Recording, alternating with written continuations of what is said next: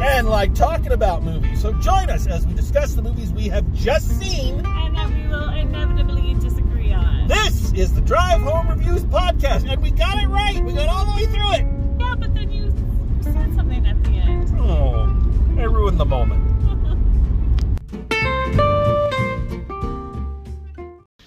Okay, so it is February, just turned mm-hmm. February. And we are totally driving right now. Uh, no, we're sitting on the couch. Yeah. um, so it is it is February and we have had you know lots of snow and there's a distinct possibility that there will be more before the end of the year. Have we heard anything on that? Um just that most of the weather people think that the groundhog was wrong. Oh, well, okay.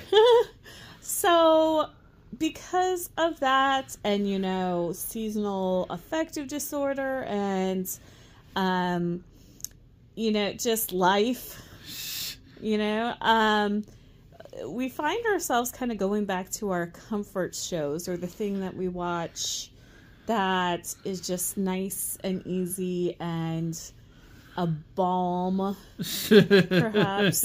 um, you know, we've been binging a lot House of Dragons Yep. and um, Fargo, the la- last season of Fargo, but um, we also have found ourselves kind of um, bouncing into the comfort show genre for both of us, I think. yeah, I, yeah, I think so.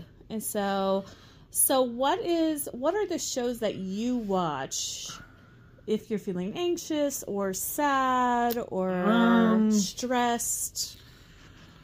I, I go, I go with my, uh, I go back to my animated pack. Okay. You know, um, Family Guy, American Dad, South Park, Futurama, Simpsons on the outside. Okay. You know, those are kind of those are mine. You and the girls always have these ones that you say, "Oh, we've watched these a hundred times." Those are mine. I've watched those a hundred times. I know them, but there's something very, very comforting about them. About especially about the episodes I really like. You know, uh, when I was in when I was waiting to hear back from grad school years ago, um, waiting to hear if I'd got in. Uh, uh, Star Trek Deep Space Nine was my happy place. Okay. That's where I that's what I would watch and it would it, it really helped with the anxiety.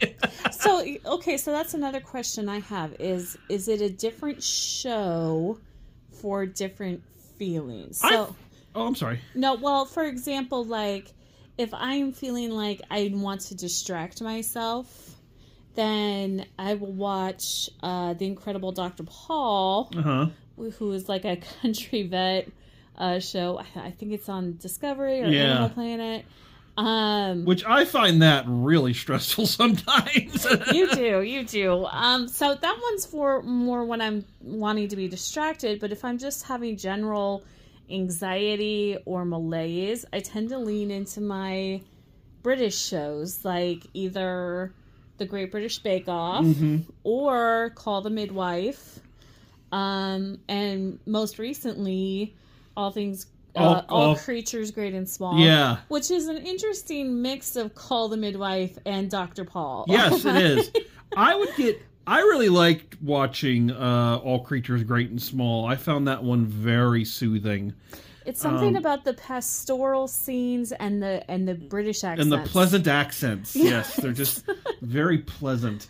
I tried. I wish I could get more into Call the Midwife. It's just, it's too gory for me. and, that, and it's like it's one of those shows where like it, it, it can't be happy. It can't. It's like, no. yay, a character is happy. Oh no, their lover got run over by a bus and has amnesia. It's like Jesus. Yeah. Let, let us have hope and joy, please, Grandpa Borgnine. No.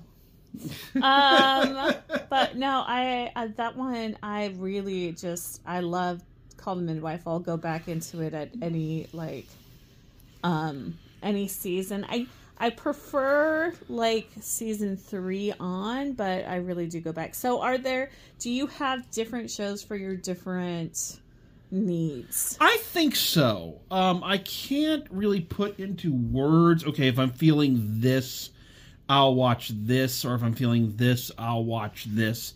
Yeah, but I there are times when certain shows hit a certain, I don't know, an emotional cue, and you're just like, that's that's kind of what I want to feel right now. Like uh, like House. House is one of those for me. Uh, ironically usually when i am when i'm feeling down or i want to or i'm down and i want to feel better Then House is house yeah house does it yeah i don't know why but there it is um I know when you've had a long, hard day, you tend to lean into Mystery Science. Theater. yeah mystery science theater RiffTrax those are my those are my like everyday comforts i usually watch those before going to bed Right. you know um so yeah those are kind of everyday chill out relax um conversely the animated shows are kind of the opposite they're the wake up You know, that's what i watch that's what i like to watch in the morning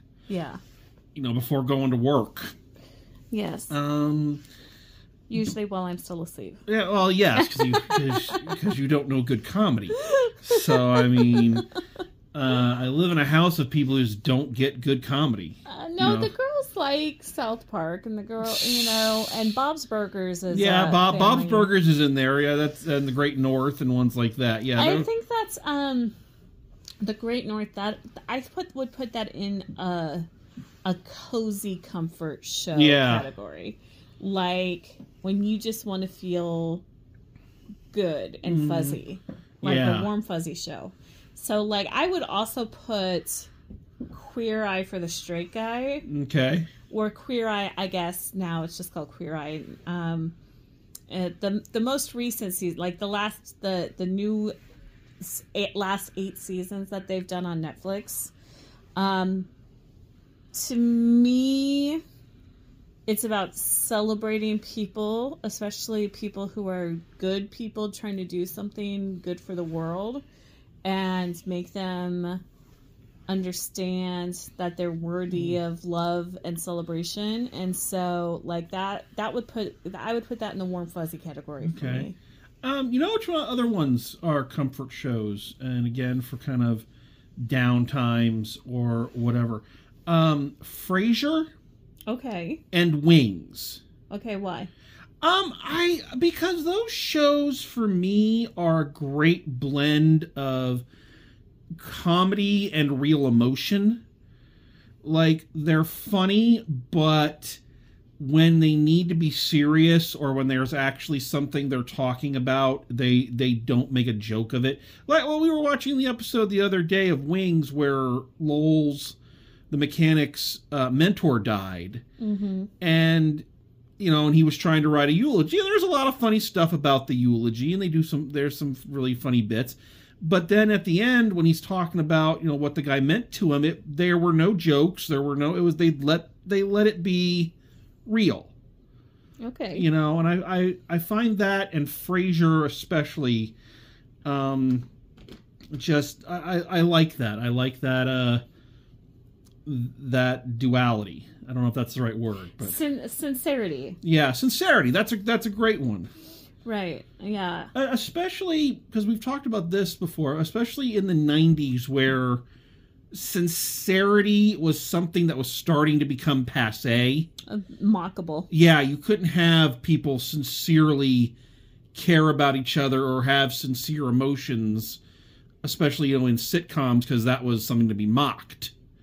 Right You know. Right, I know. I I was just thinking that you were talking about what you like to go to sleep by or what, you know, puts you like gets you in the mood to go to sleep. And you had a hard time adjusting to this when we we moved in together.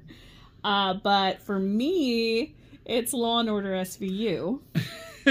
Actually, not as hard a time as you as you thought. Yeah. because that my because sometimes like during Christmas before I moved down here, my dad and I would put on Law and Order, and we would both like because it's one of those shows you could put on, you fall asleep, you wake up, and it's like Yes. Well, I've seen them so many times. Like I've seen each episode so many times. Which is very impressive considering it's a 25 or 24 season long show. right.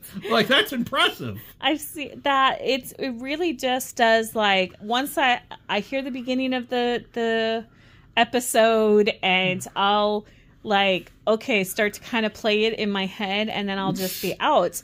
I, I'll sometimes I'll even if I think you'll find something interesting I'll be like oh this is the one with you know Yeah. this this is the Um, one with this person or I'm like, I'm like that with Mystery Science Theater. I've seen so ma- like all of those episodes so many times. I know the jokes, um, and I know the movie, so I don't have to watch it. I can just kind of close my eyes. I can picture it in my head, and then Right. I'm, and then I'm gone. Yeah, but yeah, that does happen a couple times with Law and Order, where it gets the episode is deceptively interesting. And I'm just like, okay, I gotta, I gotta see what happens here. Like, what is, like, how do they catch this guy? I want to know. What's funny is when you fall asleep in the middle of one and wake up in the middle of the other, and you're so confused What's about where this person. What's worse is when I fall asleep in the middle and wake up and it's still the same episode, but so much weird shit has happened in the interim that it feels like a different. You're like, what? What? Wait, what's going on? There's definitely some twisty episodes. I Yeah. won't lie. Uh, now another couple of shows that we both love have resurfaced in our house because our kids have like started getting into them. Mm-hmm. So like the the Doctor Who reboot. Yeah. Um, Well, I don't know if the reboot is so much as just a continuation, Of, the, of the series. Yeah. um, and then uh, Buffy the Vampire, Buffy the Vampire Slayer, Slayer. Yeah. which of course Joss Whedon is a pig. Well, yeah, but we don't we don't have to let him ruin our enjoyment of it. Right. You know, just I- acknow- acknowledge he's a pig and let's enjoy. Yes, we You know. no longer do anything that puts money into Joss Whedon's pocket, No, but since we already own, own the media, I own the DVDs, so I mean, so we do. And, you know, like, it doesn't negate from the good performances or the good writing, or the good storytelling, or the good world building. that um, the characters really did. Yeah. Like, So. yeah.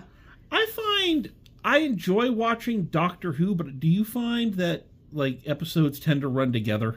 Oh, yeah, big time. Like, uh, I have to, well, especially because we binge them. yeah, we have the girls every other week and so we tend to focus on one show during that week when they're here and so like i'll sit there and go like which companion was that which doctor was that you know so yeah definitely definitely no, th- yeah.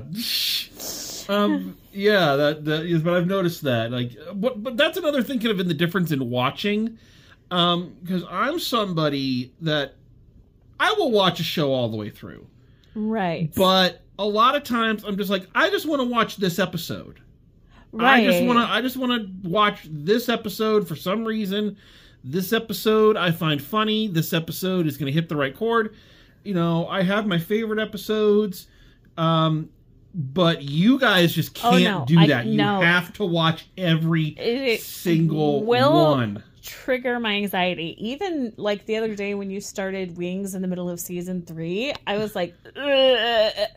like But then, but then, like, if I start at season one, you know how long it's going to take to get to that episode that I wanted to see, and no one's going to let me watch it.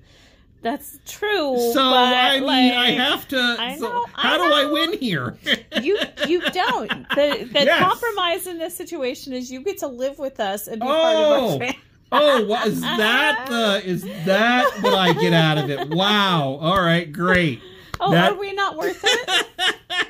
Are we not worth Yeah, that compromise? Yeah, sure, worth it. Uh, hmm We'll talk about this off mic, sir. Anyways, but yeah. Now here here is a question right. that I've been thinking about.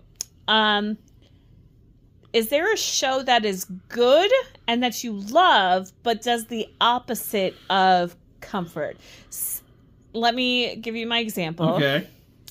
Um I recently went through both seasons of The Bear Yeah. and then went back and made you watch it with me. Yeah, which we're enjoying. And I love it, and I think it is a beautifully shot show and has some amazing character arcs. And I, I really cannot stop gushing about the show, but it does not comfort me.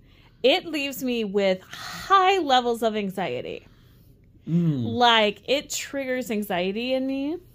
So, but I still love it and think that it's beautiful. Hmm. Okay? Do you Okay. understand what I mean? I, I understand what you mean.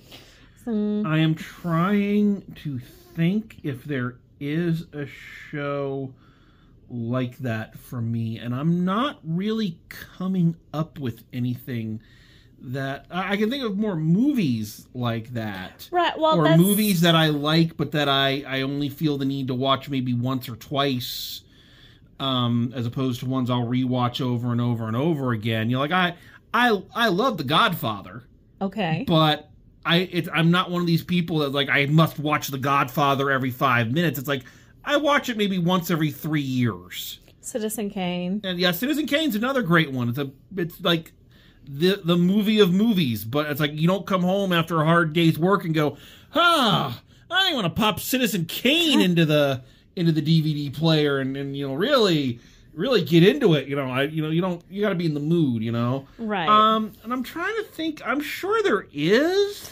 I think the same it's the same type of character traits that has me watching that and thinking that is beautiful even though it triggers anxiety is the same thing that makes you want to watch a horror movie Yeah, and have that like uncomfortable feeling. yeah, yeah. I am. I'm really. I'm because I know there is one, and I know the minute we get done recording this, um, it'll probably jump right into my head. I I know would- there are. I know there are episodes, kind of going back to what we were talking about. There are episodes of shows that I will skip and I won't watch Okay. um because they they either like uh, okay like the X Files. You know, I love the X Files. Um, but there are certain episodes that just freak me the fuck out, and I won't watch them. I just, you know, I just, I just won't do it. They, you know, they just, they, they, they got, you know, everybody. They, they deal with everybody's fears, and when they hit yours, it's like, yep, can't watch that. See, this is another issue we get into sometimes too, is because I'm a completist, not only front to back, but every episode. Yeah, And when we, I think the first show we watched together was Star Trek, yeah, Deep Space Nine. and you would be like, "Oh, we can skip this episode," and I'd be like, "No, Yeah, no, we cannot." yeah. like you gotta, it's you gotta watch it all the way through. I slipped some past you when we were watching Next Gen. yeah, like we we started on season we I showed you like one or two episodes from season 2. We started on season 3 and I skipped a bunch that were just like like forgettable episodes and, and hit and got you into the good stuff. boo. So, you know, you, you won't say boo if you saw them. Um, so another, um, another TV show that I, that's like that for me is Black Mirror, no, okay. which is meant to make you uncomfortable Yeah. because it's you know it's societal um observation and conversation and and critique so like it's meant to make you uncomfortable so but i still love it um and i would put a lot of the a24 movies in that Yeah. like midsommar lamb um the banshees of Inisherin. um why is no your finger is the first protocol That's the only that's the only part of that movie I like. Yeah. Like things that make you uncomfortable um but are good but you have to be in this the right mood for them Yeah. so yeah which is a, which I think is a good way to segue into the review of the movie that we are. yes which That- is not an a24 movie No, but, but it could is- be It is one of those movies that I can see wanting to watch again, but it's not going to be one of those. Ah, gotta right gotta throw that on. Gotta yeah you know gotta gotta. It is definitely a thinking movie with uncomfortable moments. Yeah. So, So- and I think as white people, we're supposed to be uncomfortable because it's supposed to open up the conversation to make us think about that. hmm So, um, So when it we also goes to show you and points out the fact that awards are BS. yeah Uh, Golden Globes, Tonys, or maybe not Tonys, but Golden Globes, Oscars, Emmys, they're all BS because neither this nor Iron Claw were nominated Yes. for things. Yes, it was. Which was? This the American Psycho, not American Psycho. Oh my god. American Fiction. It's nominated for Best Picture. was it? Yes, Let's see, that's how much I pay attention and I'm to pretty. it I think Jeffrey Wright might be nominated as well, well. Good. Okay, maybe I could they're be not wrong all about BS that. then. Maybe I they're not could all be wrong BS. about that. But like the fact, like, yeah, awards are dumb. Anyways, So, uh, when we come back, we will be getting into the conversation and trying to uncover the genius of American psych fiction. American Psycho fiction. Psycho no, American fiction. American fiction, not American Splendor, not American Pie, Not American Beauty. But American fiction. All All right. right, we'll be back.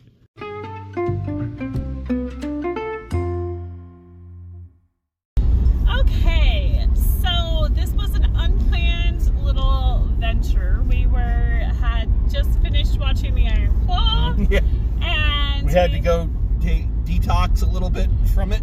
went to dinner, and we were discussing what movies from 2023 we had not watched yet, and that we still wanted to in order to, you know, compile our end of the year list, which is coming before the end of 2024, we promise. maybe, and uh, we said we t- were talking about American fiction, and it just happened to be playing um, at a very opportune time, a very you know a couple of blocks away. So, so, yeah, so we were like, hey, let's go, let's go watch this one. Uh, so this is a Jeremy Wright. Jeffrey Wright. Sorry, Jeffrey Wright movie. Sorry, I keep thinking Jeremy Allen White. Jeffrey Wright movie. Uh, it's okay, kind of twisted. All right. Um. The long and the short of it, So, you, so Jeffrey Wright is is very phenomenal. Oh yeah, He's been around. Like I think his first film was in the '90s Basquiat, but he also was a big theater actor. yeah, Um, and, and he was in, uh, oh gosh, Tony Kushner, oh, Angels in America. Angels in America. He was in in the original cast of Angels in America. Phenomenal actor. Um, so this, if you don't know much about this movie, and it's entirely possible you don't, don't think it got a whole lot of of. I don't know. I actually saw more commercials for it than I've seen for a lot of other films, Okay. which is kind of odd. So, the concept of American fiction is that you have a very literary author, um, professor type of uh, novelist, uh, who is a person of color, and he's having trouble getting his book published.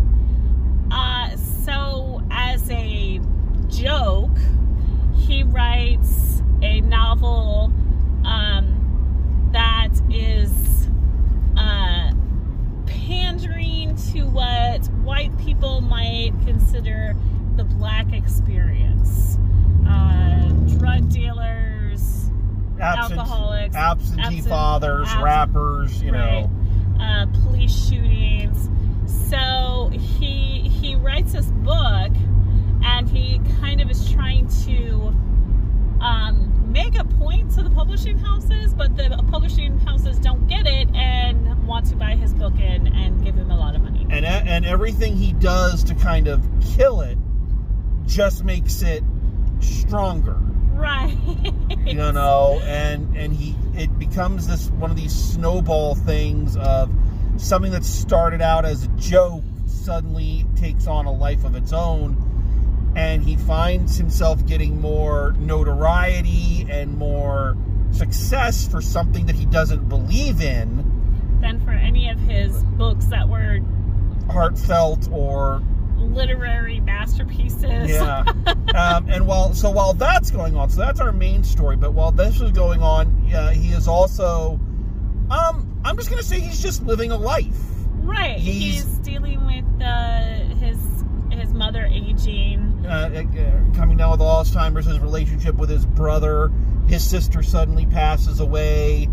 You know, it's it, he it, gets into a new relationship later in life. Like, it, it's it's basically just life happening to him. right. You know, and and kind of the point that he's proving, or the point that I think it's trying to make, is that his life is not the, um, as he puts it, is not just run a you know being a proud slave or surviving the streets. Right. So the dichotomy there. Yeah. Of you've got the story that is selling that is the quote unquote black experience of the poor black man at the, well, you know absentee father drug addict whatnot. And him his experience as a middle class black man whose life has its own tragedies and sadness and hardships it's just not the same as what's in his book. It's not what has become the recognized popular culture interpretation of the quote unquote black experience. Yes. So there's many interesting bites. And keep in mind that this is coming from two people who Two white people. yes. so you are getting the white take on this Right. uh, this uh, this story, which is a black story. So I would highly encourage you to go, you know, before you like don't take our word as the end all be all, but actually perhaps listen to somebody. Um, I believe uh, Code Switch did a did a, a, a podcast on it. Um, I believe that there was an interview on um, Fresh Air about it. I would I would encourage you to search out uh, the the thoughts of people of color on this movie. about a person of color, Exactly. about about the life of a person of color. Right. You know, so yes, definitely, you know, we're we're coming at this from our perspective, but you know, this is one of those things where I think you should seek out the opinions of people of whose perspective it is trying to represent. There we go. You know, Um. Okay. As a white dude, do, is this is this something that you may have thought of before? The idea of books like this. Is it pandering? Is it you know putting someone in a pigeonhole? Um, is a, a book like that, like the book that he writes as a joke, is that problematic? I don't know. uh, it's it is it is so hard to say um, because you're dealing with in anything, and I think that the movie makes this point as well. In any art form, book, music, movie, TV, um, the thing that we always have to understand is that it is the entertainment business they are there. The entertainment business is not interested in changing lives. They are interested in making money. And where a lot of artists tend to butt heads is this feeling like, oh, we're trying to create an art, and the the business side of it saying, and we're trying to make money, which is what all of this started as. Right. So, um, you know, I, I can only think of it from like, I can't, I can't tell you from a, um, a black perspective clearly, but okay, let me see if I can make it, uh, make this point. Um, I feel that books where all Italians are portrayed as mobsters, Okay. I feel that is harmful. Okay. that that philosophy that that's all Italian and Italian Americans have contributed to society. Okay. Um, same thing with being with being Irish, with being part Irish. I I find the idea that you know all the Irish just go around and drink their booze and you know oh they get into the bar fights and that and all and all that's all we contributed to society. Um, I think those are harmful. Okay, but here's my question: Do they still have a place? I think they do have a place because you don't you would be you would be lying if you said that wasn't part of the experience. But the problem is making sure that that's not the only Yeah, experience that's represented. yeah. So, And, yeah. and I think that is the conflict that comes up in this movie. Right. You know, Well, and then the question is too, if you are if you are writing about an experience but nobody is is buying it, like does it matter? Like does that representation count? I think it, it matters, but the question, and this is what the movie again kind of realizes, it matters. It's just, are you going to make a living? You know, if you're trying to do it and make money and survive, then yeah, it it then maybe that doesn't matter because no one's going to buy it. Well, But and if- does it matter to society? Because if that representation that's supposed to be showing that that's not the whole story, that's only part of the story, that's only part of the experience, if that's never being read, then is does it serve any purpose? I, I can't answer that. you know, this is this is the this is the snake eating its own tail that uh, that the Jeffrey Wright character is constantly chasing.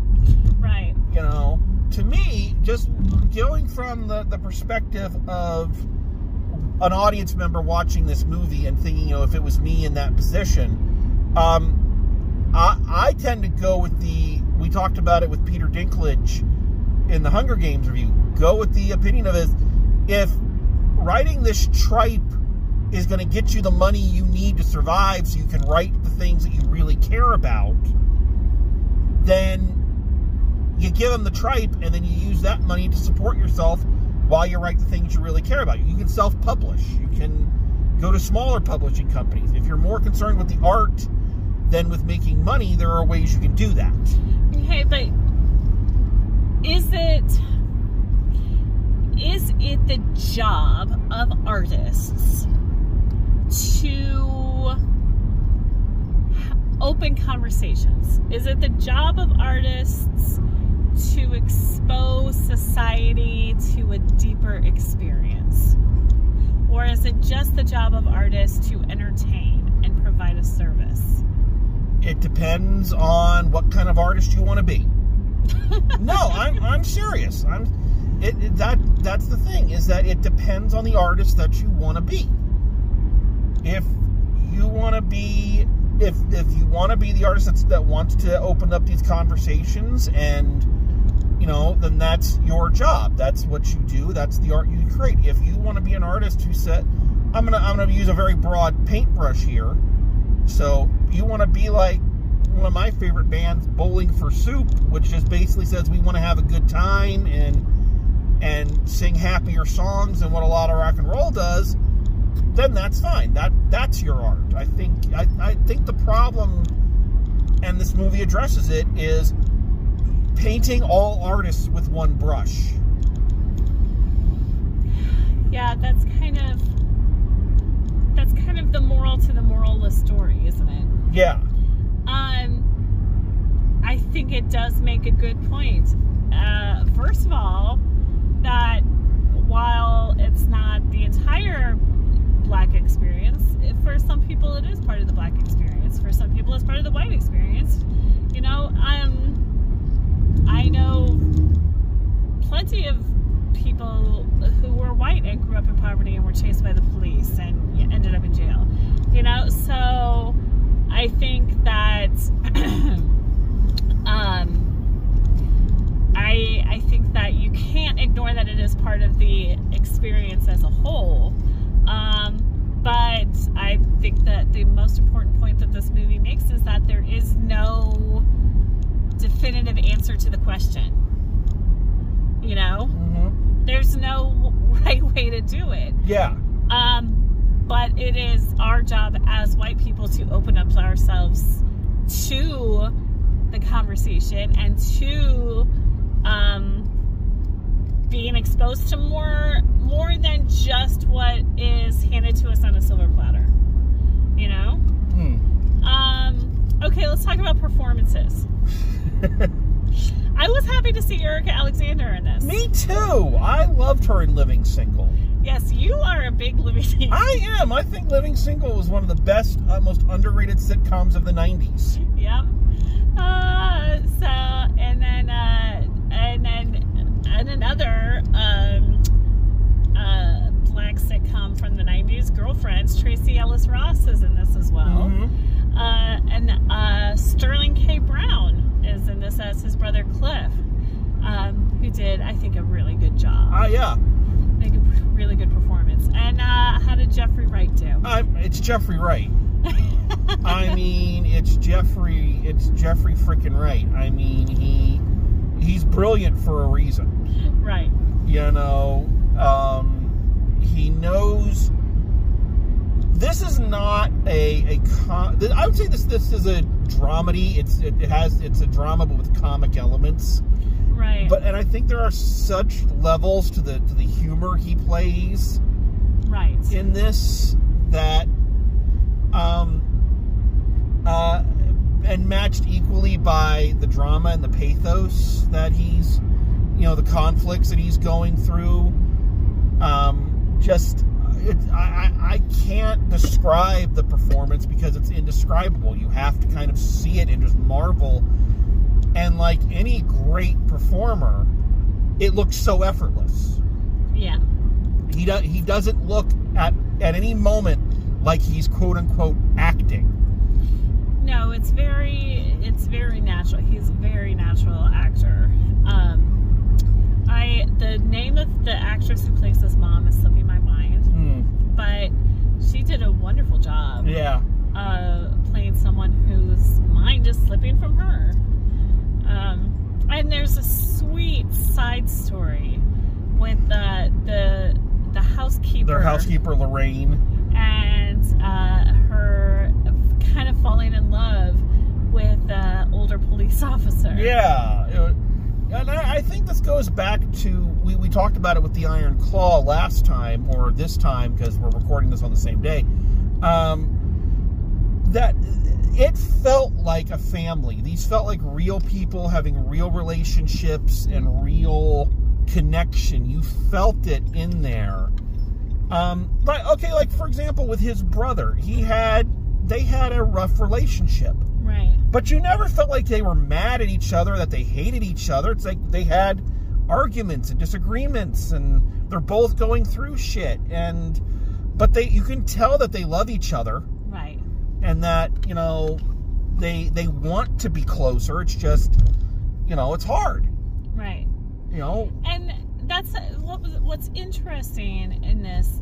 Like, uh, just to go back to the, the writing and the story, is the connection. Like, his life is tragic at the moment. Like, Yes. he's dealing with a lot of loss and a lot of tragedy and a lot of rejection and a lot of sadness. Um, and it's not, like I said, not the the same kind that his character in his book is dealing with, but it's it's its own tragedy. It's its own kind of tragedy. yeah. Um. Anyways, I just thought it was really beautifully done. It was. I, I love what I, I always love it when they do this in a writing movie or a movie about writers. I love when he's actually sitting down to write, and the scene that he's writing is happening kind of in front of him. Yeah. And uh, Keith David, the great great Keith David, is playing uh, like the stereotypical alcoholic absentee father. Uh, And and I, I don't know who was playing oh, I forget. but and they're just like they're going off and they're using the N word. And then they're like look at him like, so what do I say now? And like when the son shoots the father, and he's like, "Why did you have him do that?" You know, just I thought that was that was just very fun, and like that's that's just this is a smart movie. it is. This And I should have known when Issa Rae was in it that it was going to be a, a smart movie. Well, Yeah. I mean, you can tell from the beginning that it's going to be a smart movie. yes, It's the the visuals, the credits, like it all is kind of hand in hand. but I think it's important to underline because and they they make this point in the movie too, is that uh, people feel scared of smart things. This Yeah. is smart. It's not pretentious. No, actually, it kind of calls itself out of being pretentious. Yes.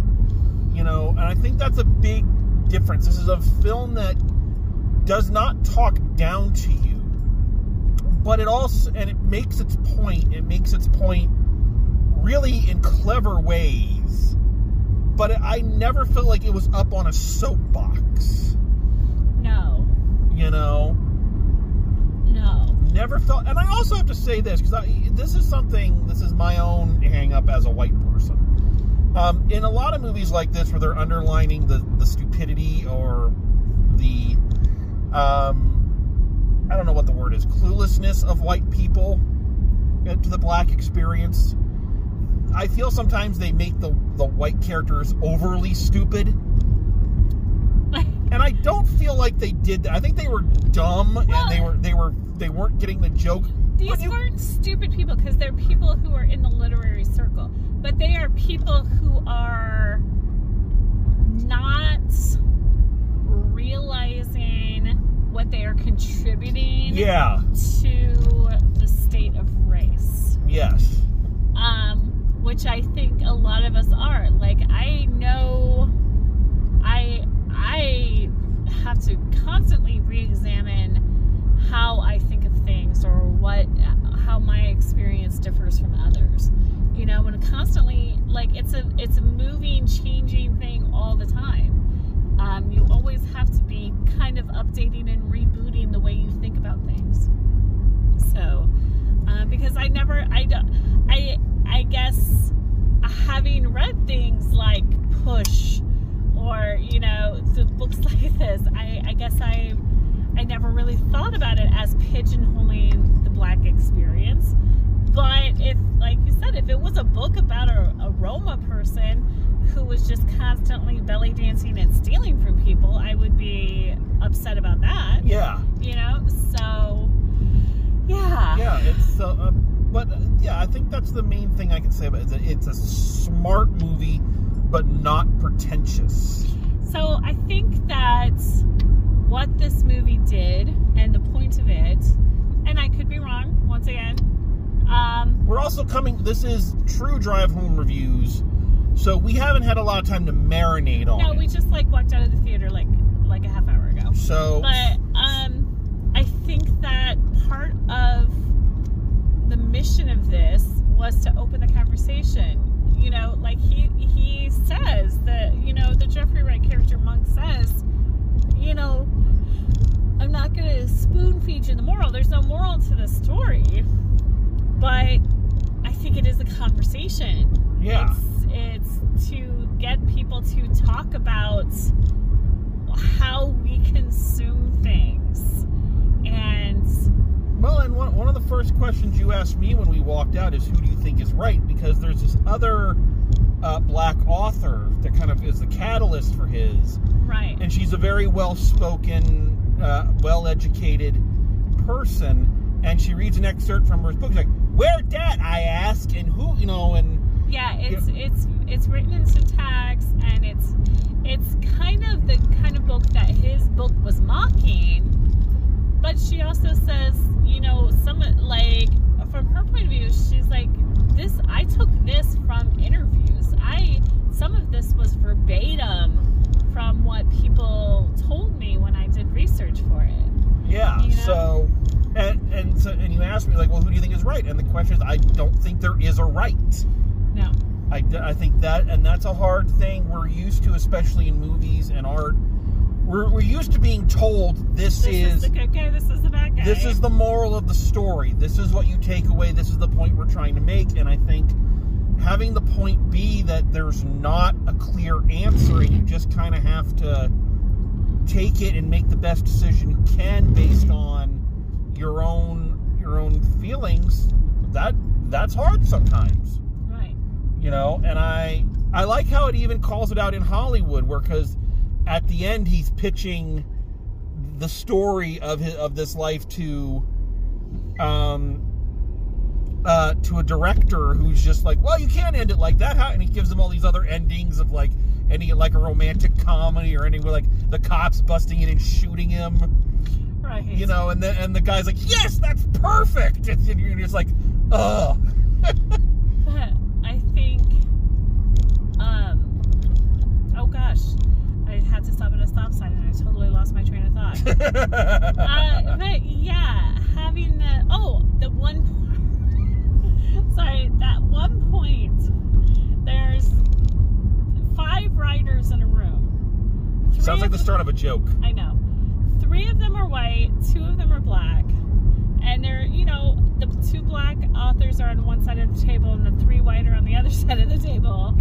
And one of the white they're they're disagreeing. The black authors are disagreeing with the white authors and the white authors are like, you know, no, we're right. And I think it's just really important we listen to black voices at this time. Yeah, and and then, yeah, exactly. They were literally not listening to the black voices in the room Yeah. um, which is, you know, a mistake that happens quite frequently, not listening to the black voices in the room. Uh, which, you know, we we live in a very white area, but there are people of color, and I will tell you flat out, I feel like they do not get heard No. in this area.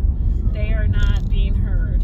Um, so. GPS signal lost. Oh, thank you. So uh, so thank you GPS. That was your take on the. They were lost. The They were GPS was lost. lost at the film. They just they didn't get it. Um, I thought it was. I thought this wi- movie was really well shot, well written. I think that the writer actually directed it, so that kind of It did, yeah. So, Or he um, did. I should say it. Sorry. Jesus. Sorry. Uh, so, what do you think? Um, I loved it. Yeah. I loved it. Um, ironically, I feel like this is a. I would classify this as a feel good movie. like I know that's so weird, but I left the theater feeling really good Yeah. after watching this film. I, I, I mean, it's not like a stand up and cheer King's Speech Rocky kind of thing, but I don't know. I think just the the comedy of what he was going through, the um, the beautifulnul of his life and the tragedy of his life. I don't know. It all just it felt it felt very beautiful. It was a beautiful picture. I I agree with you. I, I definitely agree with you. I don't know, like if the movies that we saw today were that beautiful, we just like there's something in the air. I don't know, I don't know. but I do think like it was really well done. I think that if you're a person who's not a reader or doesn't necessarily like kind of artsy movies, you probably maybe not gonna like this as much. I don't know. It kind of has an artsy feel to it. It does have an artsy feel, but again, not in a pretentious way. Right. Not in the way that you know, quote unquote, independent movies kind of do. Okay. you know and i and I, I think you don't i think obviously if you are a reader and you are really clued into the literary world you'll probably get a lot more out of it. But i think if you pay attention to art of any kind you know Yeah. performance art you know like i said music books tv movies i think you'll recognize the point it's trying to make. Right. you know? Uh, so okay so so final grade for you for american fiction you know, I think I feel like I get too easy on these movies, but I feel like I gotta give it an A plus. Like I think that it was well written. I think it was well acted. I think it was surprising in some areas. I think I'm going to think about and chew it over. Like in the future, in the next few days, I'm going to be thinking about this movie and the points that it's making. Um, and it's driving me to make efforts to seek out more voices of people of color. So I, I gotta give it an A plus. Ah, uh, so for two weeks in a row and in two movies in a row, we are going to agree. Holy I- crap! I also give this one an A plus. I think, I think this one was just a beautiful movie, a beautiful movie about life, and it, I, it just it's, it's so complex in its simplicity. I, that that sounds so pretentious, but it, it really is. It's simple. It's not. Well, I I was worried when it was all you know him going back to his family because that was a big thing for plays and movies, you know, independent movies, going back to your dysfunctional family. And, you know, there's always the person who's dying and they're talking like Yoda and giving all this mm-hmm. advice. And there's this, there's the sibling you didn't disagree, you know, didn't agree with. And, and I was like, oh shit, are we going to do that? And kinda, but in a much more realistic, much more grounded way. And I agree with you. It gives you a lot to think about. And the best compliment I can give this movie is I want to think about the things that it before. I want to watch this movie again. Okay. I, I want to watch this movie again. This is a film I want to see multiple times. And I feel like I can stomach to see it multiple times. Right. You know? So I I really, really dig it and I think it, it needs to be seen. Plus, now I really want to go to the beach in, in Boston. I want to go to the Cape. I know, right? Like those beach houses. I know, those beautiful. Are gorgeous. Anyways, so yeah, all right. So there you go. did so you notice that when he gets to Boston, the thing that signifies that he's in Boston is he's walking out drinking a cup of Dunkin' coffee? Yes. like we're in Boston now. Here's here's his Dunkin'. Uh, anyways, Uh, all right. Well, uh, so what a fun kind of double date day at the movie in terms of two movies. I don't know what I'm saying. It's late. yeah. so anyway, um, Just tell them goodbye. Uh, say goodnight, Gracie. sit- good night, Gracie. um, thank you for a wonderful day at the movies, my love. Thank you all for listening and coming along with us. And I will just say goodnight. So as always, drive safe, and we'll see you at the movies.